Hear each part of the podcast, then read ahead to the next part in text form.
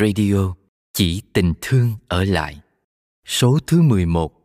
Tình thương chiến thắng nỗi sợ. Chào đón quý vị, cộng đồng người Việt ở khắp nơi trên thế giới, cùng đến với chương trình radio Chỉ tình thương ở lại. Chương trình này do thầy Minh Niệm và cộng đồng thiền tâm lý trị liệu miền tỉnh thức ở nhiều nơi cùng chung sức thực hiện. Chương trình radio này được phát sóng liên tục hàng tuần trên YouTube và podcast tại kênh chính thống và duy nhất là Minh Niệm. Kính thưa quý vị, giữa muôn vàng màu nhiệm trong vũ trụ sự sống, tình thương chính là món quà cao quý nhất mà trời đất đặt cách ban tặng cho những loài có ý thức, trong đó có loài người chúng ta. Khi con người đánh thức được tình thương lớn thì ta không còn bị gói gọn trong cái tôi nhỏ hẹp của mình nữa. Ta có sự quan tâm sâu sắc đến quyền lợi hay sinh mạng của người khác và muôn loài, thậm chí còn vượt lên trên quyền lợi và sinh mạng của bản thân. Lòng vị tha sẽ thay thế cho vị kỷ và đây cũng chính là cung bậc cao đẹp nhất trong nhân cách của một con người tỉnh thức Trái lại, khi những yếu tố sức mạnh của sự tỉnh thức hay tình thương bị vắng mặt, thì con người rất dễ có khuynh hướng đắm chìm và đồng nhất mình với những cảm xúc tiêu cực nhất thời. Trong đó có nỗi sợ. Nỗi sợ có thể nói là nguyên nhân chính yếu đằng sau mọi phản ứng và hành vi tiêu cực như âu lo, căng thẳng, tưởng tượng thái quá, giận dữ, kỳ thị, phán xét và nhiều điều tâm tối khác nữa bản thân nỗi sợ thật ra cũng là một phần trong bản năng sinh tồn tự nhiên của chúng ta nhưng nó lớn hay nhỏ, có sức khống chế ta nhiều hay ít, là còn tùy thuộc vào sự thực hành và rèn luyện của mỗi người. Khi con người biết sống vì người khác hơn bản thân, thì nỗi sợ cũng sẽ suy yếu đi như một lẽ tự nhiên. Tiếp tục chủ đề sâu rộng, dường như không có giới hạn về lòng từ ái, số radio ngày hôm nay xin được mời quý vị khám phá một giá trị tuyệt vời khác của tình thương lớn với chủ đề tình thương chiến thắng nỗi sợ. Mời quý vị lắng lòng nghe. Mở đầu chương trình, kính mời quý vị đến với bài pháp thoại của thầy minh niệm có tựa đề tình thương đích thực có thể chiến thắng mọi nỗi sợ.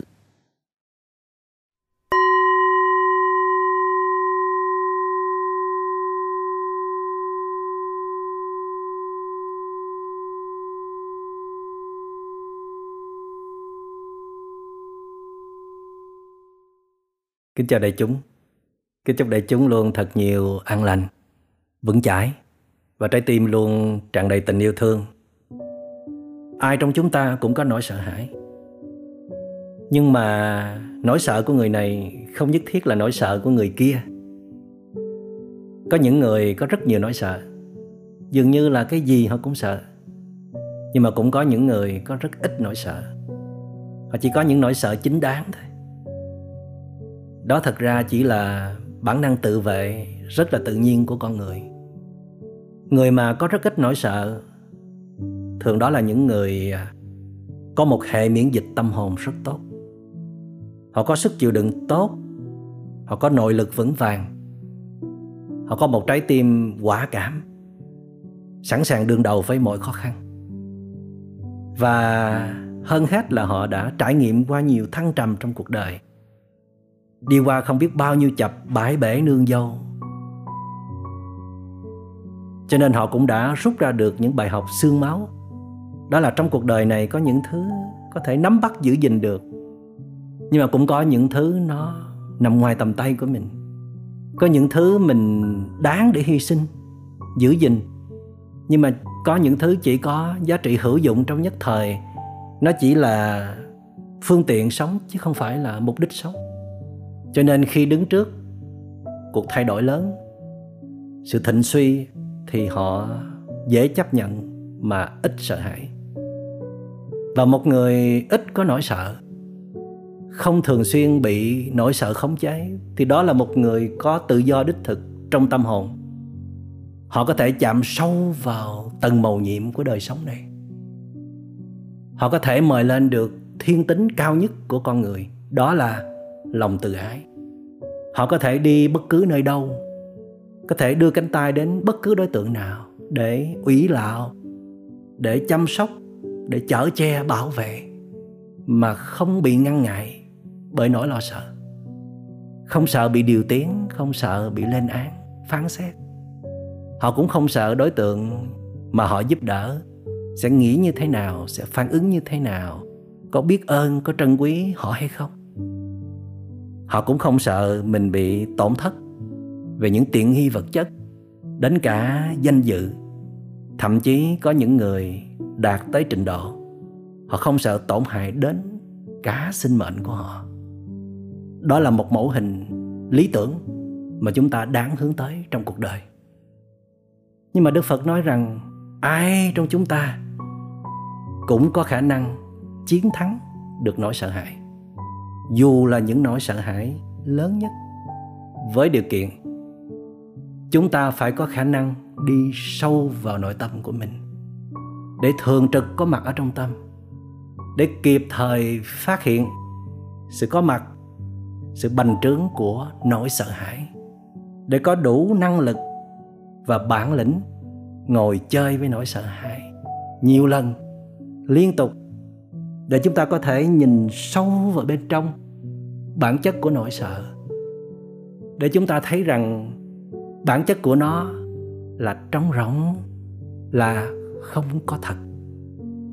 Đức phật nói tham sân si hay là nỗi sợ đều chỉ là những hiện tượng tâm lý nhất thời. Vì nó có đến, nhưng mà nó cũng có đi mà. Nó xuất hiện, nhưng mà nó cũng có tan biến. Nó mạnh, nhưng mà nó cũng có yếu chứ đâu phải nỗi sợ lúc nào cũng thường trực ở đó, lúc nào cũng mạnh y như vậy đâu. Nó còn tùy thuộc vào cách ứng phó, cách chăm sóc của ta đối với nó nữa. Và nếu chúng ta cứ tiếp tục dành nhiều thời gian để đi sâu vào bên trong, để chăm sóc được nỗi sợ của mình, thì nó dần dà sẽ không còn chỗ đứng, sẽ bị tan biến dưới ánh sáng tỉnh thức mạnh mẽ của chúng ta đức phật nói có một cách thứ hai nữa để chúng ta có thể đẩy lùi được nỗi sợ hãi. Đó là hãy mời, hãy đánh thức tình thương đích thực vốn có sẵn trong mỗi chúng ta. Đó là thứ tình thương lớn. Tình thương không có điều kiện.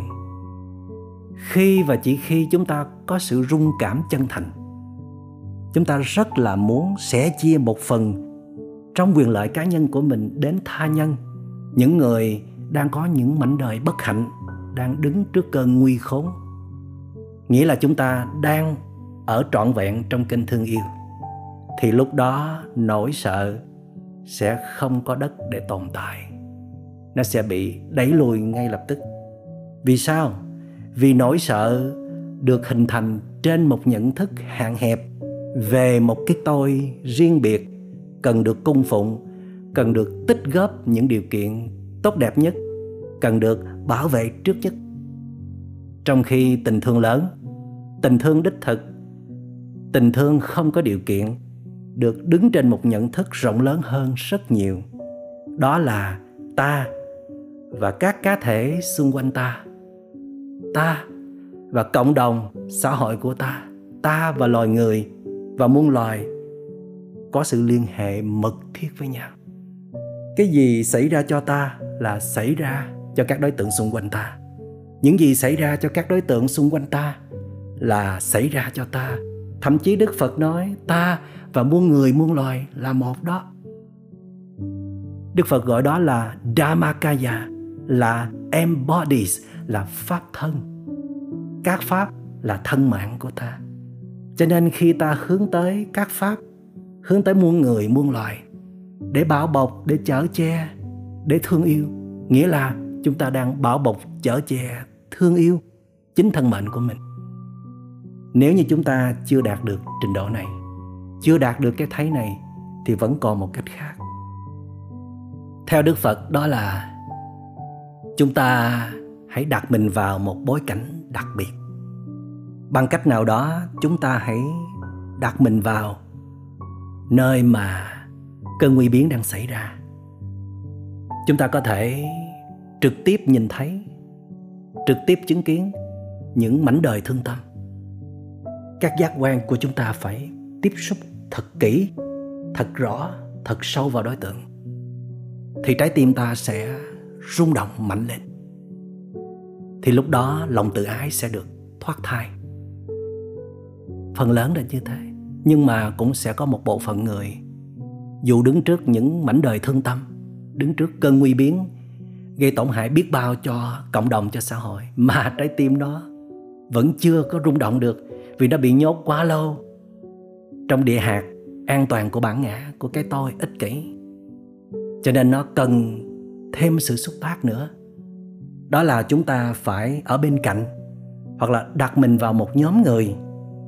Đó là những vị anh hùng, những vị bồ tát, những người đang dấn thân hy sinh sẵn sàng lao vào lần tên mũi đạn để giúp đời giúp người, thì chắc chắn ta sẽ được truyền cảm hứng. Với ba yếu tố được đi chung với nhau, như là nhìn sâu vào để thấy sự liên hệ giữa mình và các đối tượng xung quanh, đặt mình vào một bối cảnh đặc biệt để trực tiếp chứng kiến những mảnh đời khổ đau, cơn nguy biến và được truyền cảm hứng bởi những người có tấm lòng lớn xung quanh mình, thì chắc chắn ta sẽ bật được kênh thương yêu. Chắc chắn ta sẽ bước lên một tầng mới trong tâm thức và rời xa nỗi sợ hãi. Khi mà cơn đại dịch đang diễn ra, nhất là trong những ngày này, những vị ở nơi tuyến đầu như là các y bác sĩ, các nhân viên công vụ, họ bất đắc dĩ phải trở thành các anh hùng, các vị bồ tát. Nó bất đắc dĩ là vì họ không có chuẩn bị trước tinh thần này. Họ không dễ dàng để đưa ra cái quyết định này đâu. Họ cũng phải cân nhắc, vì họ còn gia đình, còn những người thân yêu đang chờ đợi họ. Họ còn nhiều việc quan trọng để làm, còn nhiều hoài bão lý tưởng. Nếu bước ra tuyến đầu, thì nguy cơ lây nhiễm rất cao và nguy cơ bị tử vong cũng không phải là thấp. Nhưng mà nếu họ không bước ra, họ không trở thành những người anh hùng, thì ai sẽ làm bây giờ? Ai cũng chọn việc nhẹ nhàng, gian khổ sẽ dành phần ai. Cho nên họ phải lấy hết sức bình sinh để đẩy mình qua cái kênh thương yêu mà rời xa nỗi sợ hãi vốn là bản năng rất tự nhiên của con người để rồi khi họ ở trong kênh thương yêu đó, họ được truyền cảm hứng bởi những người có đầy tình thương yêu nữa, thì họ có đủ sức mạnh để đi tới, để đẩy lùi khó khăn, nghịch cảnh. Nhưng mà sức người có hạn. Khi họ chứng kiến các ca lây nhiễm cứ tiếp tục tăng vọt, các ca tử vong cũng lại tiếp tục tăng vọt. Thậm chí họ thấy các ca tử vong diễn ra ngay trước mắt họ có những ca có thể nằm trong tầm tay của họ, nhưng mà vì thiếu những thiết bị y tế, nhưng vì đội ngũ họ có người đã kiệt sức, bản thân họ cũng kiệt sức, hoặc là vì bệnh nhân chuyển đến quá muộn. Cho nên họ đã không cứu được bệnh nhân.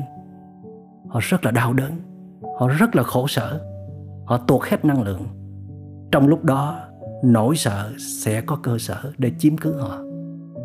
Họ đang có hai điều kiện ưu tú, đó là được đặt mình vào một môi trường đặc biệt. Đó là ở tuyến đầu. Điều kiện thứ hai, đó là họ được truyền cảm hứng bởi những người anh hùng, bởi những người đang dấn thân hy sinh với trái tim quả cảm ở bên cạnh họ. Nhưng tiếc thay, họ thiếu điều kiện thứ ba. Đó là họ không đủ năng lượng. Giá như các y bác sĩ, các vị thực hành công vụ ở tuyến đầu, họ được có cơ hội nghỉ ngơi đặc biệt là được thiền tập, được quay trở về với chính mình để tìm một chút thư giãn, chút bình an, chút sáng suốt trong tâm trí để họ được kết nối trở lại với nhận thức sáng suốt ban đầu rằng họ với cộng đồng là một. Họ đang giúp đỡ cộng đồng, nghĩa là giúp đỡ chính bản thân họ. Trong đó có những người thân quen, bạn bè, con cháu của họ. Để họ được kết nối sâu sắc với tình thương yêu vô điều kiện của mình. Để rồi, họ lại tiếp tục bước tới, vượt qua nỗi sợ hãi.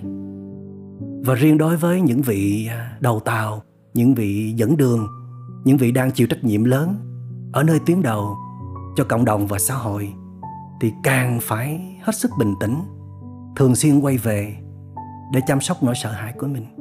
Vì những vị ấy vẫn là một con người bình thường với một sức ép quá lớn thì làm sao mà không có những nỗi sợ hãi? Sợ phải chịu trách nhiệm, sợ phải tổn hại rất lớn đến quyền lợi cá nhân và gia đình.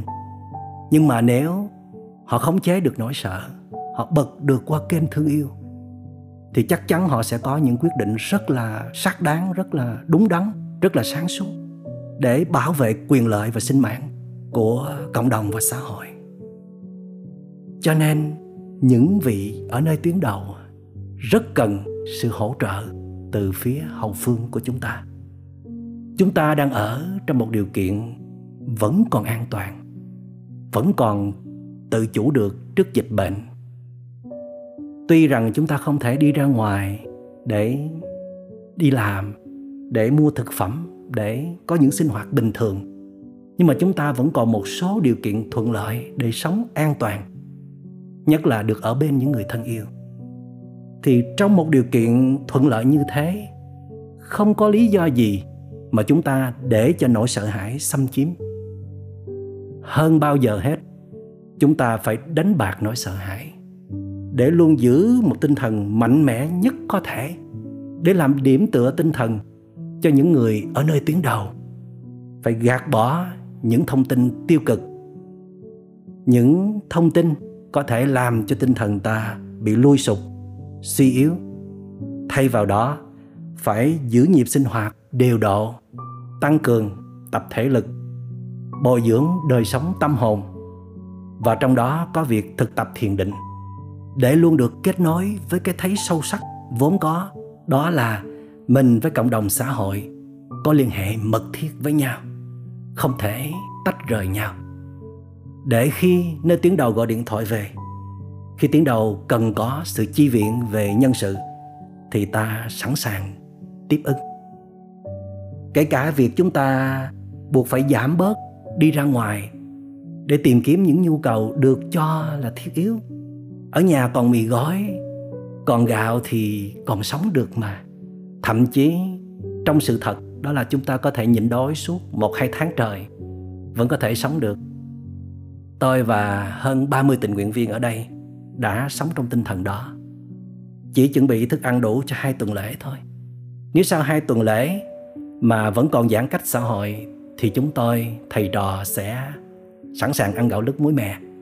Và chúng tôi đã từng thực tập như thế trong những đợt trước.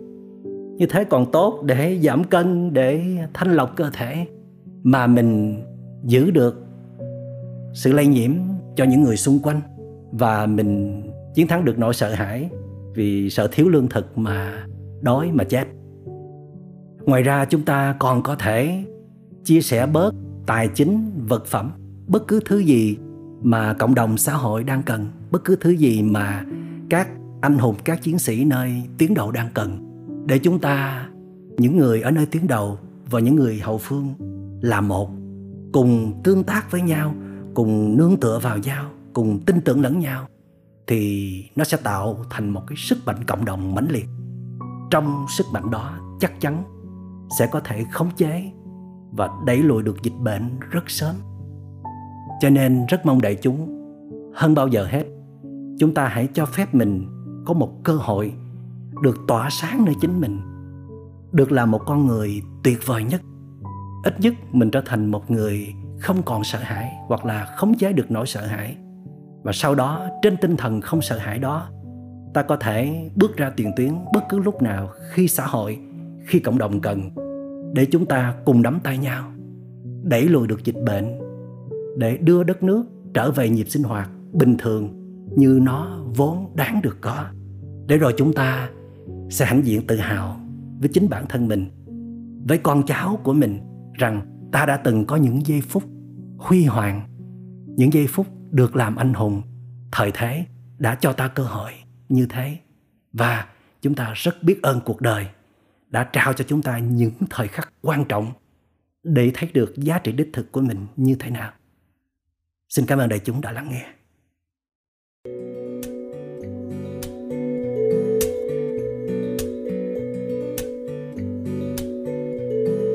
Being together, enjoying one's presence. Being together, enjoying one's presence.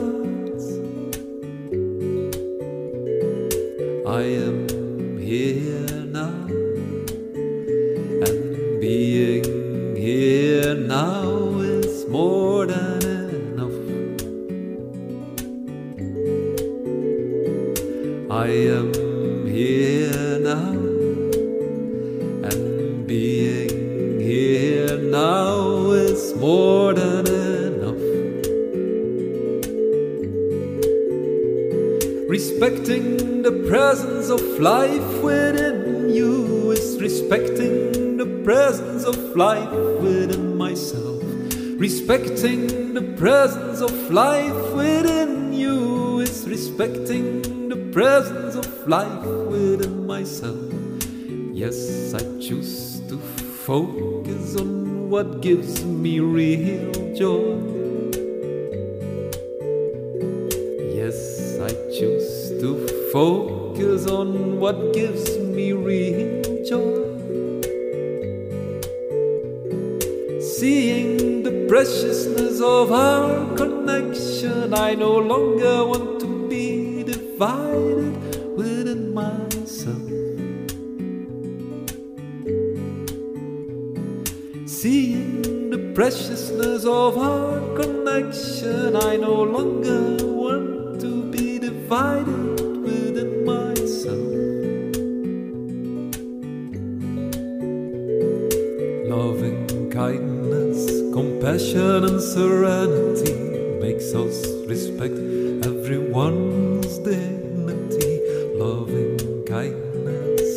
and serenity makes us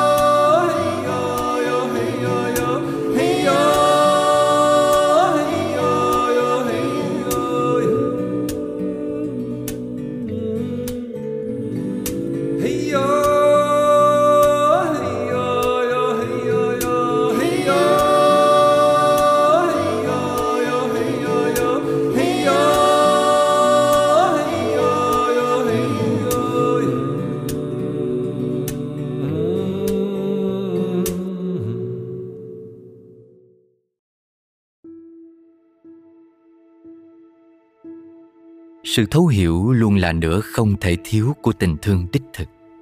Một khi đã trải qua những cơ cực khổ đau trong cuộc sống, cùng với sự tỉnh thức, con người sẽ có một tấm lòng đồng cảm và sẽ chia sâu sắc hơn cả khi đứng trước những hoàn cảnh khó khăn tương tự của người khác.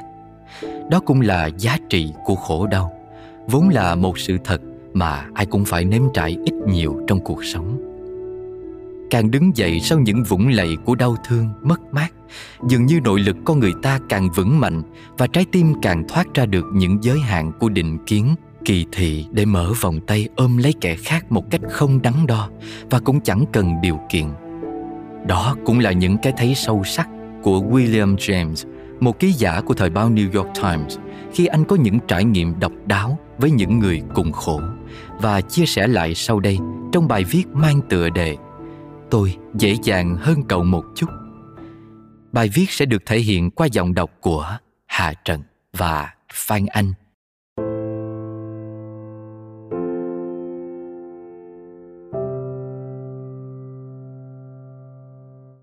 Giả nghèo sống với người vô gia cư, sau nửa năm ký giả nổi tiếng New York Times ra loạt bài chấn động nước Mỹ.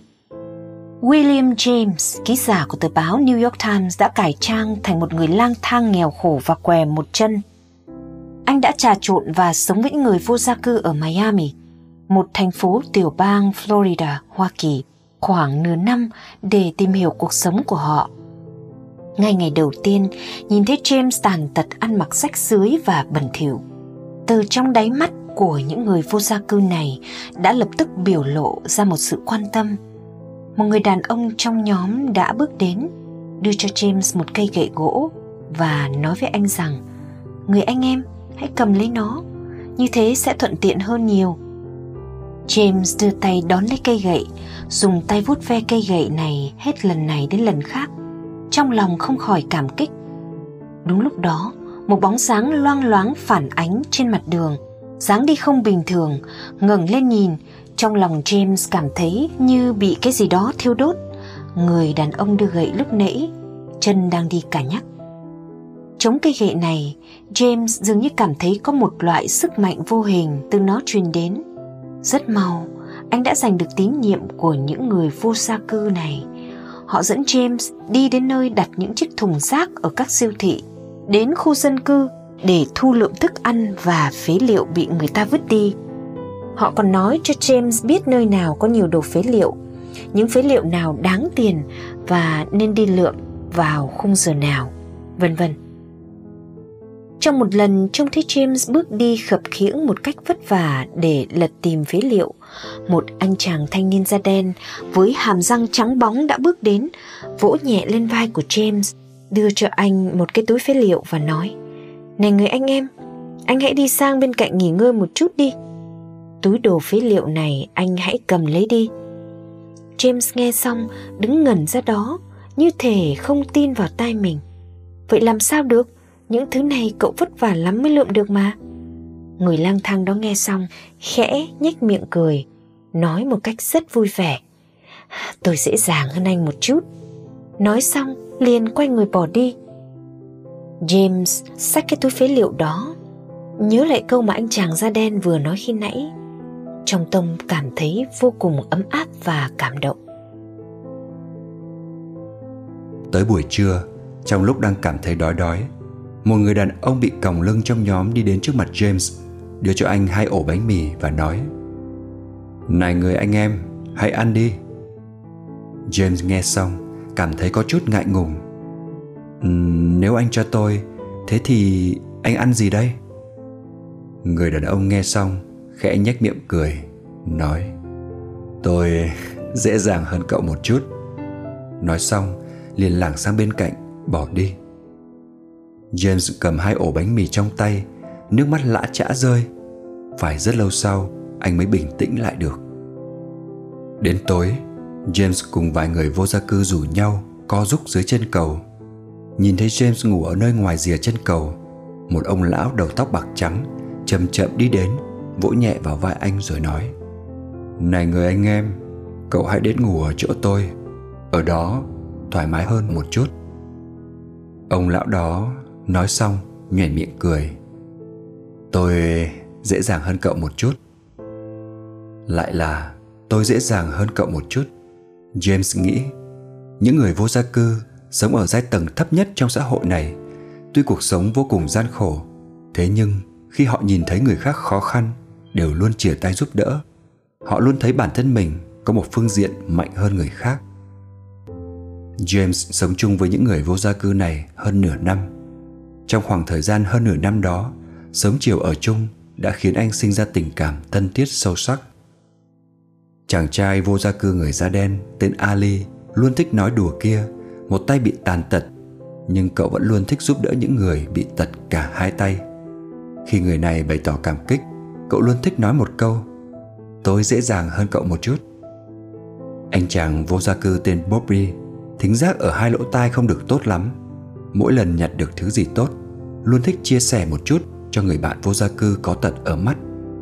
Khi người này bày tỏ sự cảm kích, anh luôn nói một câu chính là tôi dễ dàng hơn cậu một chút anh chàng vô gia cư thân thể ôm yếu tên Charter ấy luôn thích giúp đỡ người bạn vô gia cư, thân thể béo phì kia của mình khi nhận được sự cảm kích, câu mà Charter thích nói nhất cũng chính là, tôi dễ dàng hơn cậu một chút không lâu sau đó, James có một loạt bài viết trên trang New York Times với tiêu đề, Tôi dễ dàng hơn cậu một chút. Loạt bài báo đã gây sự chấn động lớn đối với trái tim tâm hồn và hàng triệu độc giả thân thiết của tờ báo. James ngập trong những bình luận bất tận đầy xúc động của độc giả gửi về. Một nhà bình luận nói, đó thực sự là một loạt bài đánh thức những trái tim đã ngủ quá lâu trong sự thờ ơ, lạnh nhạt ở một đất nước quá coi trọng sự riêng tư. Bất kỳ ai đọc loạt bài đó đều muốn ngả mũ chào những người vô gia cư mà họ gặp với sự kính trọng thực sự. Tuy họ sống ở giai tầng thấp nhất trong xã hội, nhưng họ luôn có thể nhìn thấy bản thân mình có ưu thế hơn người khác và dùng ưu thế nhỏ nhoi ấy để giúp đỡ những người yếu hơn, mang cho người khác một loại cảm giác ấm áp và dũng khí để tiếp tục sống. Hàng triệu độc giả của tờ báo danh tiếng hàng đầu thế giới bàng hoàng nhận ra sự rách rưới bẩn thỉu tàn tật hay nghèo khó không ngăn cản con người trở nên tôn quý và cao cả và không cần phải giàu có bạn mới có thể trao đi tình yêu thương nỗi đồng cảm thậm chí cả một chút vật chất vốn không có mảy may giá trị gì đối với hầu hết mọi người như là một cây gậy James đã viết trong loạt bài gây chấn động của mình rằng tôi dễ dàng hơn cậu một chút là câu nói kỳ lạ nhất lưu truyền trong những người vô gia cư. Câu nói kỳ lạ nhất mà anh từng được nghe thấy trong đời bởi vì mỗi khi nó được thốt ra từ một người vô gia cư tàn tật, rách nát mà với anh là không thể nào khốn khó hơn.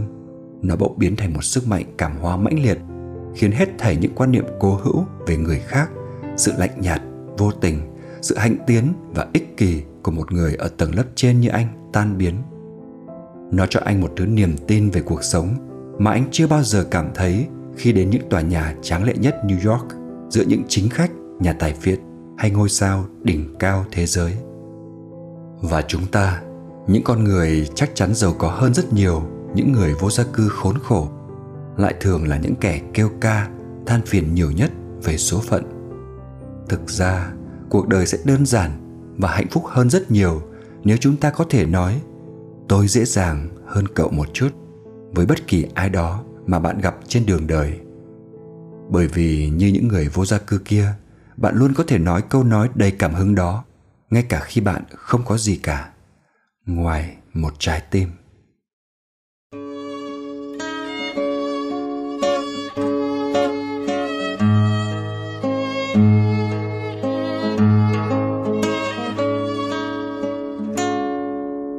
Xin hãy đến đây, tôi kể cho nghe câu chuyện về một người em gái xinh.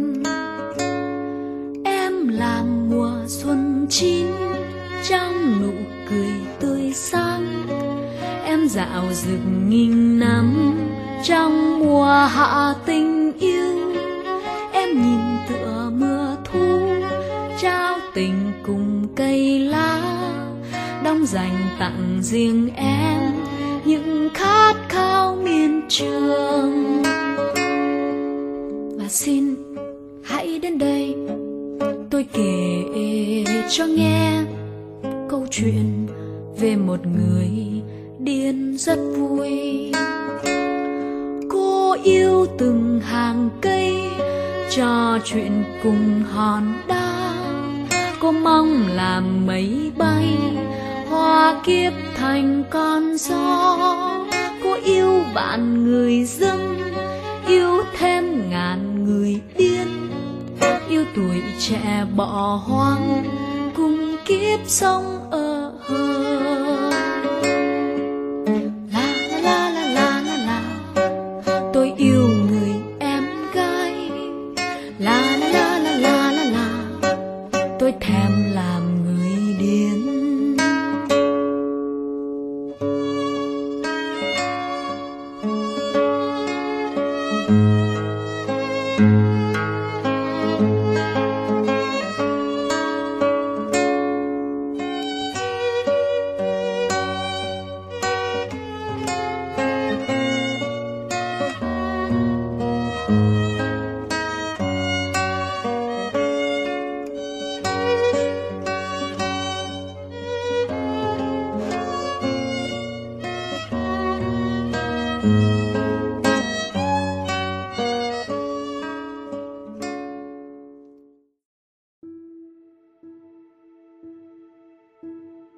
Nỗi sợ hãi là một tâm lý mà ai cũng có, dù ít hay nhiều, nhất là khi ta bị đặt trong một hoàn cảnh không dễ chịu với nhiều rủi ro.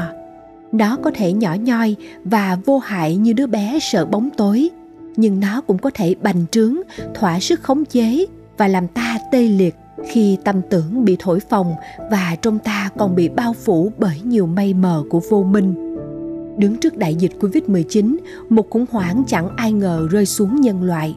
Sự hốt hoảng, lo lắng và sợ sệt đôi khi là điều rất thật trong mỗi chúng ta.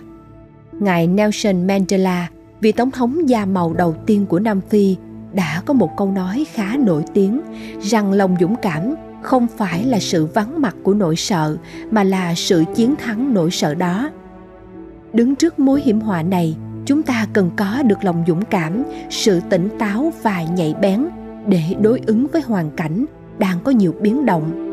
Bởi vì chỉ bằng cách nâng cao ý thức của bản thân cùng với tinh thần tương thân tương ái, chúng ta mới có thể vượt lên trên nỗi sợ hãi tầm thường và nâng đỡ nhau bước qua đại dịch này. Sau đây, kính mời quý vị đến với một bài viết với giọng văn mộc mạc và gần gũi mang tựa đề những tế bào khỏe mạnh của nhà báo, nhà biên kịch Bình Bồng Bột qua giọng đọc của Trần Ngọc Sang và Hồng Ánh.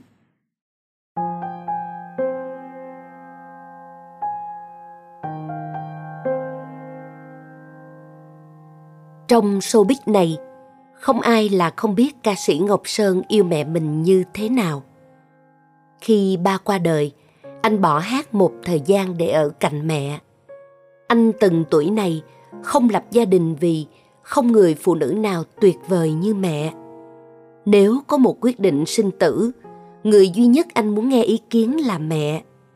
Nếu buổi sáng ra đường không biết nên mang dép hay mang giày, người đầu tiên anh hỏi là mẹ. Nếu như phải ra hoang đảo với chỉ một người người đó chỉ có thể là mẹ. Hai hôm trước, mẹ anh ngọc sơn qua đời nhưng anh đã không thể ở cạnh linh cữu bà vì đang ở trong khu cách ly. Anh không phải là người hiếm hoi, không được ở cạnh người thân trong giờ phút họ trút hơi thở sau cùng. Nhiều người mất cha mẹ, ông bà đợt này, nhưng không cách gì về được vì đang kẹt trong khu cách ly, vì chỉ thị 16 khiến máy bay và xe đường dài không còn hoạt động. Những đám tang vốn đã buồn nay càng quạnh hiu vì dịch bệnh. Trên Facebook tôi, một bạn nữ đăng ảnh đội khăn tang trên đầu. Xin lỗi vì không thể nhìn mặt mẹ mình ở quê lần cuối. Cô Đinh Thị Kim Phấn, người Bồ Tát giữa nhân sinh đã dành biết bao tâm huyết để dạy chữ cho các em bị ung thư trong bệnh viện ung bướu. Hoảng hốt khi hay tin bệnh viện ung bướu sẽ được trưng dụng làm nơi trị Covid-19. Các em đang điều trị sẽ được chuyển về cơ sở 2 ở quận 9. Phòng học đầy kỷ niệm của binh đoàn không mọc tóc sẽ được trưng dụng. Cô Phấn đã làm hết khả năng để có thể mang mớ sách vở trong căn phòng về nhà. Cô mong một ngày nào đó, lớp sẽ lại được mở và lũ trẻ kia sẽ mừng biết bao khi gặp lại sách vở và bạn bè của chúng. Trong đống sách vở ấy, có nhiều cuốn đã mãi mãi dừng lại ở phân nửa hoặc vài trang đầu. Em mong hết bệnh và về Thái Diều cùng bạn. Tôi nhớ hàng chữ ấy của một cậu bé nay đã đi qua bên kia cuộc đời. Cô phấn giữ lại hết. Người mất nhưng ký ức về những thiên thần nhỏ ấy xứng đáng được sống. Bếp ăn Trung tâm Công tác Xã hội Thanh niên thành phố quận 1 mỗi ngày cung cấp 80.000 phần ăn cho các khu phong tỏa. Số người cách ly càng lúc càng đông, nhưng số người nấu không thể tăng lên vì tuân thủ chỉ thị 16. Cẩm Nhung là một trong những người vác ba lô rời nhà đến cắm trại luôn tại bếp. Cô chặt gà nhiều đến nỗi ngón tay sưng lên, tổn thương nặng đến suýt nữa phải cưa luôn ngón tay. Nhung gọi nhóm tình nguyện của mình là năm anh em siêu nhân vì khả năng chặt gà từ 6 giờ sáng đến 12 giờ đêm. Kiệt sức, quên ăn, nhưng vẫn miệt mài vì mình không làm thì ai làm đây?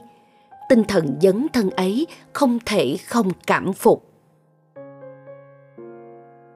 Tutila, bạn tôi, Huy huyền thoại của làng quảng cáo là người đổ máu không rơi lệ. Vậy mà đọc thấy thông tin trên group về một bà già bán vé số cần giúp đỡ ở thành phố Thủ Đức nơi mình sống. Anh chịu không nổi. Nhà còn dư một bao gạo, anh mặc đồ kính bưng, cosplay một người chạy Grab theo chỉ dẫn đến tìm bà. Một bà già ốm o, tóc ngắn, đầu ghẻ tróc, theo anh mô tả. Nhưng điều khủng khiếp nhất không phải là ngoại hình của bà lão mà là quan cảnh nơi bà sống. Một xóm nghèo của những người già bán vé số như vậy. Anh móc hết các túi, còn một triệu. Anh cố chia tiền ra cho hai người bán vé số khác thì bốn năm người khác kéo tới. Anh quay lưng bỏ chạy. Về nhà, anh rủ một nữ nhà thơ bạn anh quay trở lại đó với nhiều gạo hơn và nhiều tiền hơn. Những người bán vé số sống nhờ việc đi lang thang ngoài đường Giờ phải ở yên trong mấy cái nhà không có cửa, không có cả vách Làm sao họ sống Nhìn tình cảnh đó, trái tim nào mà chịu cho nổi. Trong nhóm những người nghèo mà anh gặp khi trở lại Có một cô bị bệnh đau, đang nuôi con nhỏ. Có những người họ khổ đến tận cùng rồi Nhưng Covid vẫn ném cho họ thêm một thử thách. Bế Ngọc Kim Thảo, một người bạn khác của tôi, chủ khách sạn Kim chủ vựa thính của Sài Gòn. Trước dịch một ngày post chụp tấm ảnh, thỉnh thoảng ném mấy cái video theo trend gọi cậu ba ơi làm nửa nam nhân trong fan list nhà vô ơi muốn xỉu. Đợt giãn cách này, trên tường chỉ toàn số tài khoản và cơm.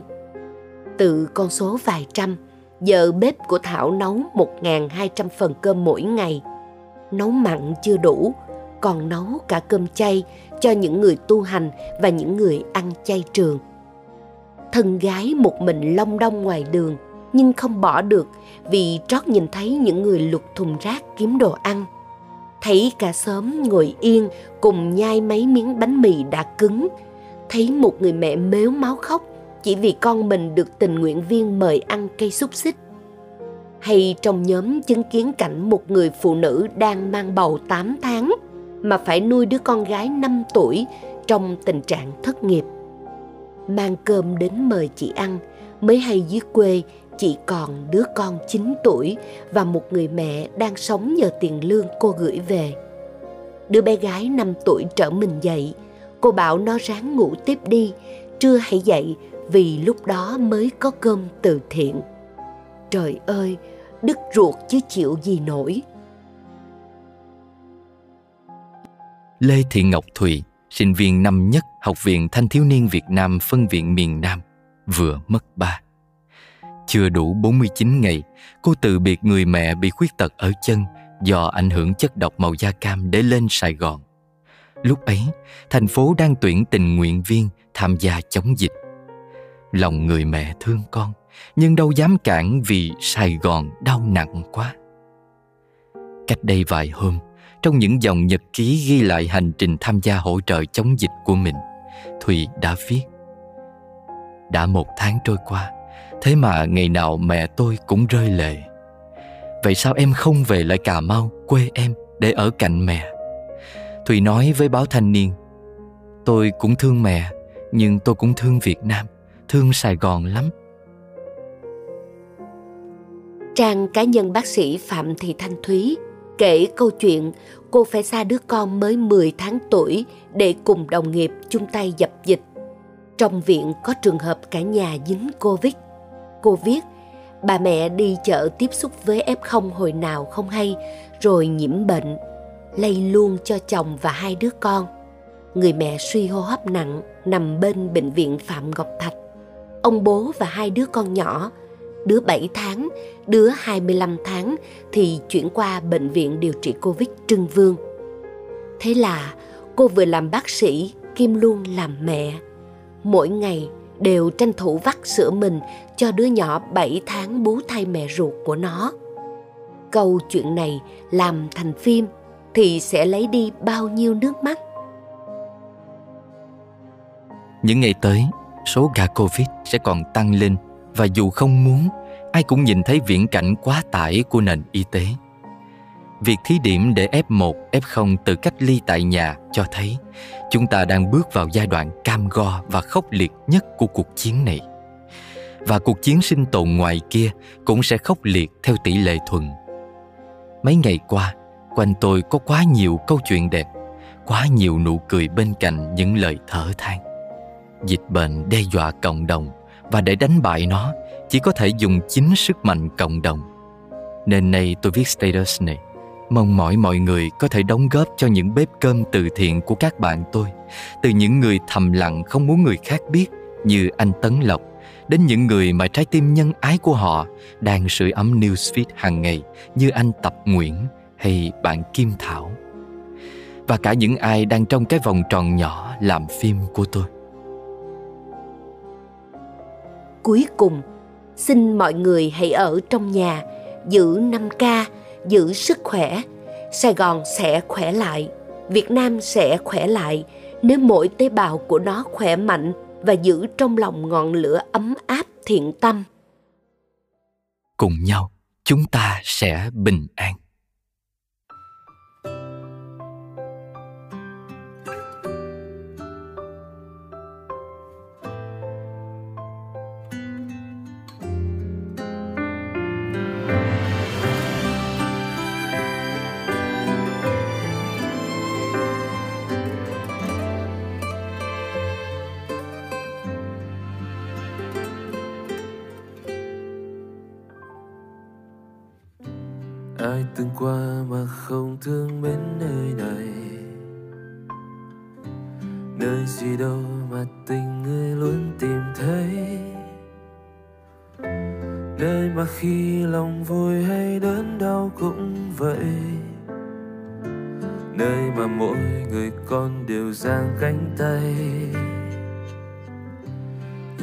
Ca gần đây hot nhất quê nhà.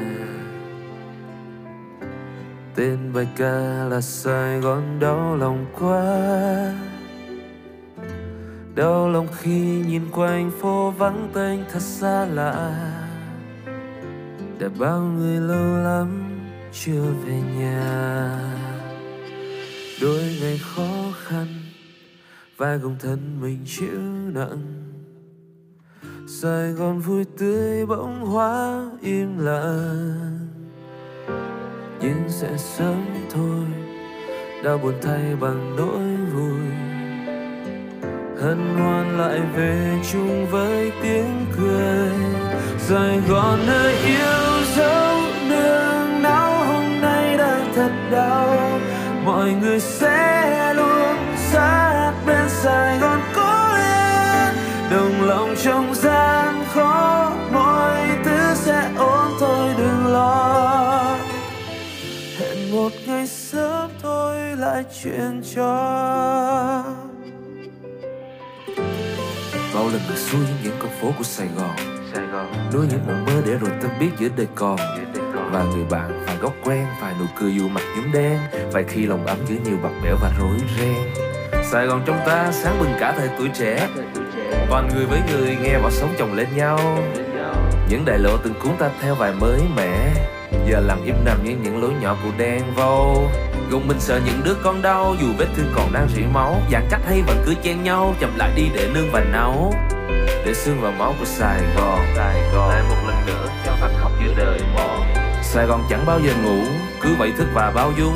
Cho đi chẳng bao giờ đủ Cứ muốn mọi người vui cùng. Những nụ cười như trẻ dại Thấy lòng mình không nao núng chỉ có tình thương ở lại, Sớm thôi sẽ được tương phùng. Bác bảo vệ ngượng đôi tay góc vỉa hè.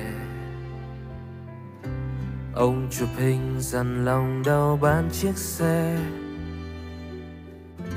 Về trai ít hơn trước nên đám nhóc cũng khóc nhẹ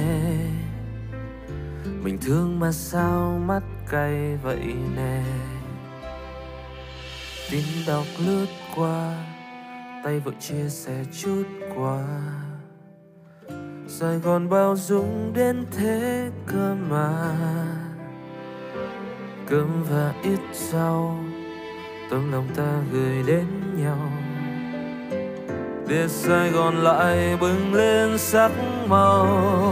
Sài Gòn đầy yêu dấu đường đau hôm nay đang thật đau mọi người sẽ luôn sát bên Sài Gòn cố lên. Đồng lòng trong gian khó, mọi thứ sẽ ổn thôi, đừng lo. Vì ở quanh đây yêu thương luôn có. Nụ cười hay nước mắt cay đắng, ta sẽ chia cùng nhau. Dù giận cách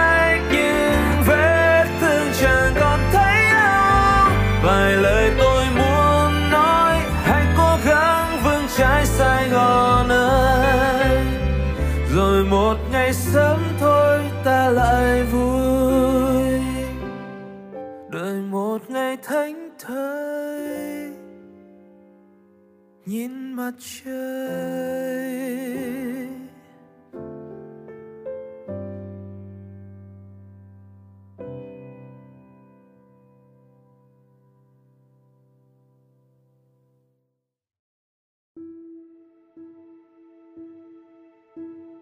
Phần cuối chương trình, chúng ta sẽ lại được đến với một góc nhìn khác về Sài Gòn với những phản ánh rất thực tế về một đô thị có lịch sử hơn 300 năm. Thành phố có thời được mệnh danh là Hòn Ngọc Viễn Đông, không phải đơn thuần là câu chuyện về sự phát triển không ngừng của những công trình cao ốc vùng hoa mỹ lệ hay vị trí địa lý thuận lợi cho việc thông thương ngược xuôi khắp mọi miền. Nơi đây cũng có lắm góc khuất phức tạp của một thành phố đông đúc, bon chen với nhịp phát triển bận rộn. Thế nhưng điểm sáng nhất của thành phố nằm ở tấm lòng hào sản của những con người được bao bọc bởi mảnh đất này. Đáp lại cũng luôn sẵn lòng bao bọc và chở che cho nhau trong nguy biến. Và hơn bao giờ hết khi mà những đợt giãn cách và phong tỏa vẫn đang sáo xiết diễn ra, khi mà lắm nỗi âu lo và sợ hãi về hiểm họa bệnh tật vẫn còn rập rình thì tinh thần hỗ trợ không chút ngần ngại và chẳng biết mệt mỏi vẫn luôn ở đó làm cho người ta luôn tự hào với tiếng gọi chung là dân Sài Gòn dù cho mình có quê quán và gốc gác ở đâu. Sau đây, kính mời quý vị đến với bài viết mang tên Sài Gòn kỳ cục dưới ngòi bút của nhà báo Hồng Phúc được thể hiện qua giọng đọc Hồ Tiến Đạt.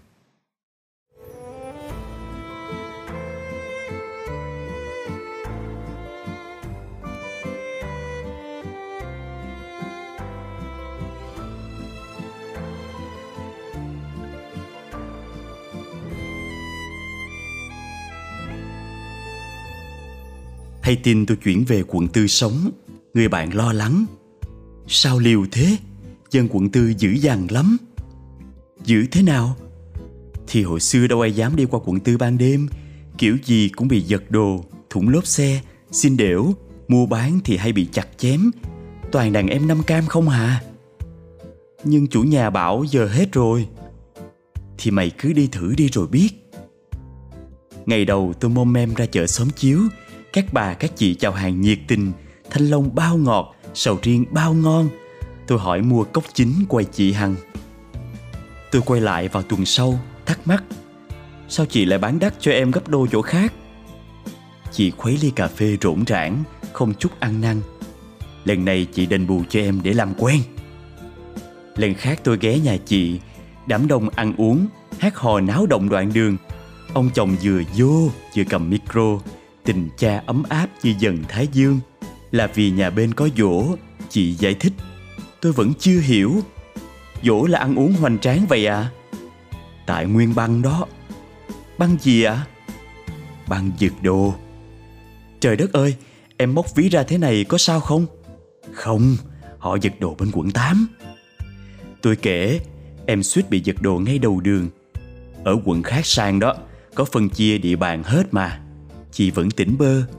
Chuyện ai nấy lo cưng. Lần sau em bị giật nói chị nhờ mấy đứa tìm lại cho.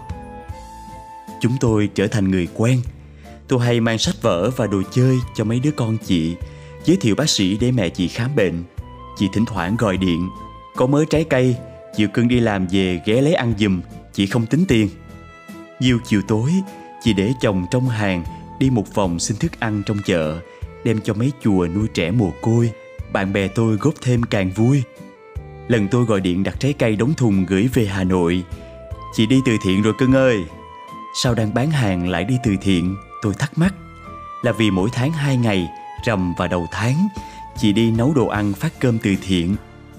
Tháng nào chị và nhóm bạn cũng góp tiền, khi thì phát cơm cho người lang thang khắp các quận, khi thì giúp gia đình nào bị cực, khi thì đi các tỉnh Tây Nguyên tặng gạo đồng bào nghèo. Tôi thấy nhà chị chưa đầy 20 mét vuông, một quầy hàng nuôi tới 5 miệng ăn. Mẹ chị bị huyết áp, tiểu đường, ba đứa con ít khi mặc đồ tươm tất. Anh chị đâu có dư giả, nhưng mấy chục năm nay họ sống theo cách mình có nhiêu cho nhiêu em ạ. À. Trước đây tôi vẫn nghĩ chỉ khi giàu rồi người ta mới làm từ thiện. Nhưng với nhiều người Sài Gòn, mình đỡ khó hơn người đã đủ để cho đi. Người phụ nữ trong có vẻ bụi bặm dạy tôi rằng cuộc đời là phải giúp qua, giúp lại. Tôi đã phải lòng thành phố này như thế. Không ngạc nhiên khi ở Sài Gòn, bạn gặp một đại gia chuyên làm từ thiện đi xe cà tàng, dép tông, áo quần xuề xòa. Họ ít khi hỏi bạn kiếm được bao nhiêu tiền dù thân thiết. Họ cũng không đánh giá bạn qua cái xe bạn đi, điện thoại bạn dùng hay bộ quần áo bạn mặc. Họ chỉ đánh giá qua cách bạn cư xử với mọi người. Những ngày gò vấp bị phong tỏa, bạn tôi đang chạy xe công nghệ, bỏ việc cùng những hàng xóm đi xin tiền, gạo, mắm muối, thịt trâu, lập quầy hàng không đồng ngay đầu đường có nhiều công nhân thuê trọ. Cả chục lao động chính trong nhà bỏ việc, mãi miết gom chỗ này xin chỗ nọ rồi đem tặng chỗ kia. Suốt hai tuần, mỗi ngày cậu chỉ ghé về nhà ngủ vài tiếng rồi lại đi giúp người. Sài Gòn của những thùng trà đá miễn phí, thùng bánh mì ai cần cứ lấy, những hiệp sĩ bắt cướp, quán cơm hai ngàn, quần áo không đồng, những chuyến xe nhân ái, những giao dịch đưa nhiều đưa đang hoạt động hết công suất trong những ngày thành phố bị thương vì Covid-19.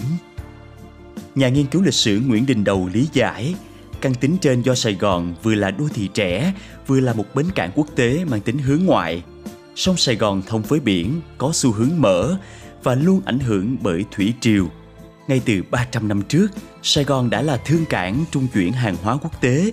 Các chúa Nguyễn khi Nam Tiến đã chiêu mộ người tứ xứ, từ Bắc Trung Bộ đến miền Tây Nam Bộ, khẩn hoang lập ấp, cùng với dân tộc bản địa Hoa, người Khmer, Chăm. Tất cả làm nên một Sài Gòn bộc trực mà dễ chịu. Tuy dung nạp đủ loại người từ mọi nơi, nhưng sự pha trộn văn hóa gặp nhau ở một điểm, tinh thần hào sản. Sài Gòn hấp dẫn bởi tính cách của cộng đồng, so sánh về địa chính trị, tài nguyên, con người, Việt Nam không thể xếp sau nước nào trong khu vực. Ông Lý Quang Diệu nói cách đây 60 năm, nếu bạn có thể tìm thấy nhóm người nào có thể làm được những gì mà Singapore đã đạt được, Sài Gòn là một nơi như vậy. Xin đừng cười buồn vì đâu Sài Gòn chưa trở thành trung tâm kinh tế châu Á như là Hồng Kông hay Singapore. Vì sao con rồng cứ nằm trong trứng không chịu chui ra? Nó hợp với một bài báo khác. Nhiều chuyên gia cho rằng Sài Gòn có tất cả các yếu tố để trở thành một siêu đô thị, trung tâm kinh tế của khu vực. Địa chính trị có 102 ở trung tâm châu lục, thời tiết lý tưởng, giao thông thuận lợi cho trung chuyển hàng hóa và đặc biệt là vốn con người – nếu nhìn về giá trị cộng đồng, căn tính của Sài Gòn có những ưu thế ít đại đô thị nào của châu Á có được. Người Sài Gòn sẵn sàng tiếp nhận cái mới, trạch tròi trong làm ăn và coi trọng sự cam kết. Nó là điểm cộng rất mạnh cho môi trường kinh doanh và giá trị cao về vốn xã hội. Lòng tốt là một khoản đầu tư có tỷ suất sinh lời cao. Nó không bao giờ mất đi mà nhân lên từ người này sang người khác, từ chỗ này sang chỗ khác xã hội không chỉ phát triển bằng chỉ số gdp được làm ra nó lớn lên bằng tình người thành phố này vẫn còn đó những góc tối, nạn cướp giật, bon chen. Dù thật khó để tìm thấy một xã hội hoàn hảo, nhưng ta mong muốn cộng đồng ấy cộng sinh mà không toan tính. Ta không thể đạt được tiến bộ kinh tế nếu chỉ có những cộng đồng thất bại, đầy những nghi ngờ. Cốt lõi của văn minh là gì nếu không phải là sự quý trọng con người? Và nó phải được tạo điều kiện để thực hành, để trở thành thói quen không bao giờ mất.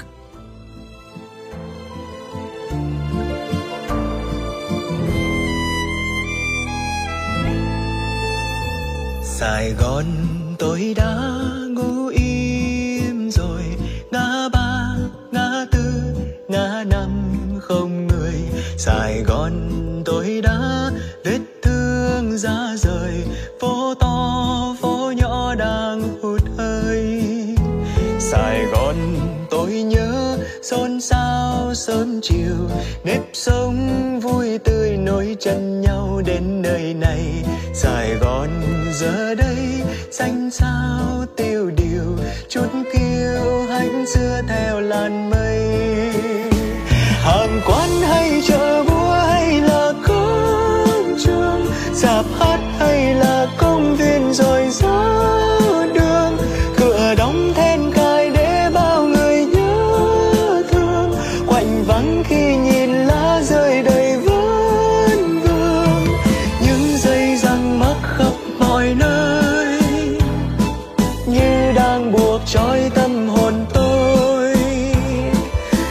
Sẽ coi hướng nghe tạ tới nghe tạ tới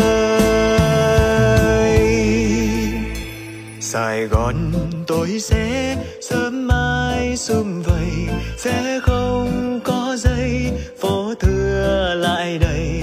Sài Gòn tôi sẽ tái sinh dạng người, sẽ như lúc xưa sẽ lại vui. Bình tân có vấp con môn phú nhuận